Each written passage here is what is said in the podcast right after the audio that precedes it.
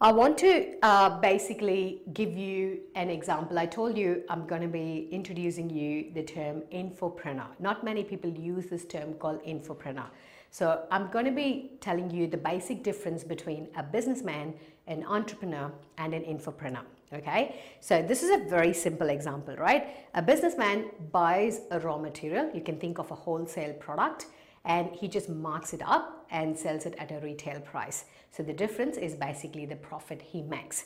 So this is a traditional uh, model of businesses. So you buy it at a low price, sell it with a bit of a markup, and then you make a profit. So in terms of entrepreneur, you convert it into something that's more valuable. It solves a particular problem. Here, I don't have to cut the pineapple. I don't have to, you know, make it into a juice. So I'm going to serve ready-made juice, which is literally costing double than what the businessman would make. So entrepreneur is where most of the businesses fit into where you are going to solve a problem, you're going to present your solution in a very, very um, presentable way where people are willing to pay that higher price because you are solving a very, very specific problem. Now, where does infopreneur come? Infopreneur is the knowledge-based industry. Like people would love to know how to make that particular juice, how to make that juice last longer, how do you know the shelf life of a particular juice? Uh, what are the costs involved in setting up the particular industry? So people have so many questions before they can go set up a particular business. So when you share that particular knowledge, what happens is you are basically collapsing time. You're saving them heaps of time in trialing and testing and making multiple mistakes.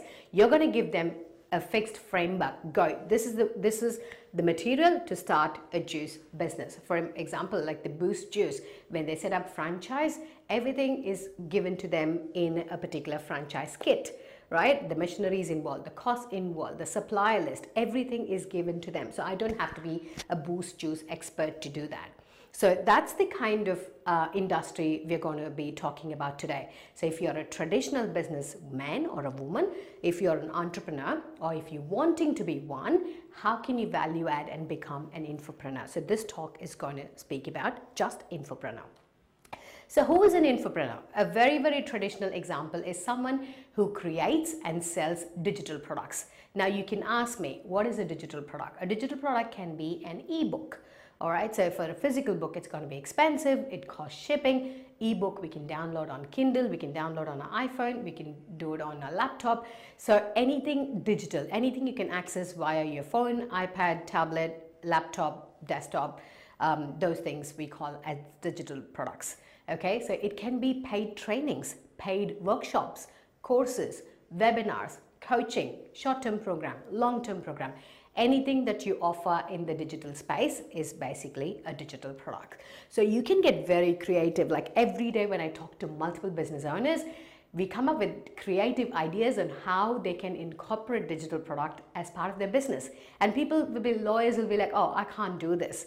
Okay, real estate um, manager will be like, oh, we can't do this. But it's interesting how we can suggest a digital product to be incorporated either in their lead pipeline or in their sales pipeline or in their marketing. So it's all about capturing more people, funneling them into your container so you can nurture them and convert them into a paying client.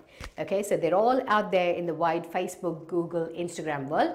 You bring them into your container, you bring them into your account, make them follow you, add value to them, or get their email list and then send them nurturing emails until they convert. So this is pretty much the psychology for any industry. There's no industry which is going to be strictly brick and mortar where you cannot include digital products. I would never agree. Okay, if you're someone who's going to disagree, come talk to me.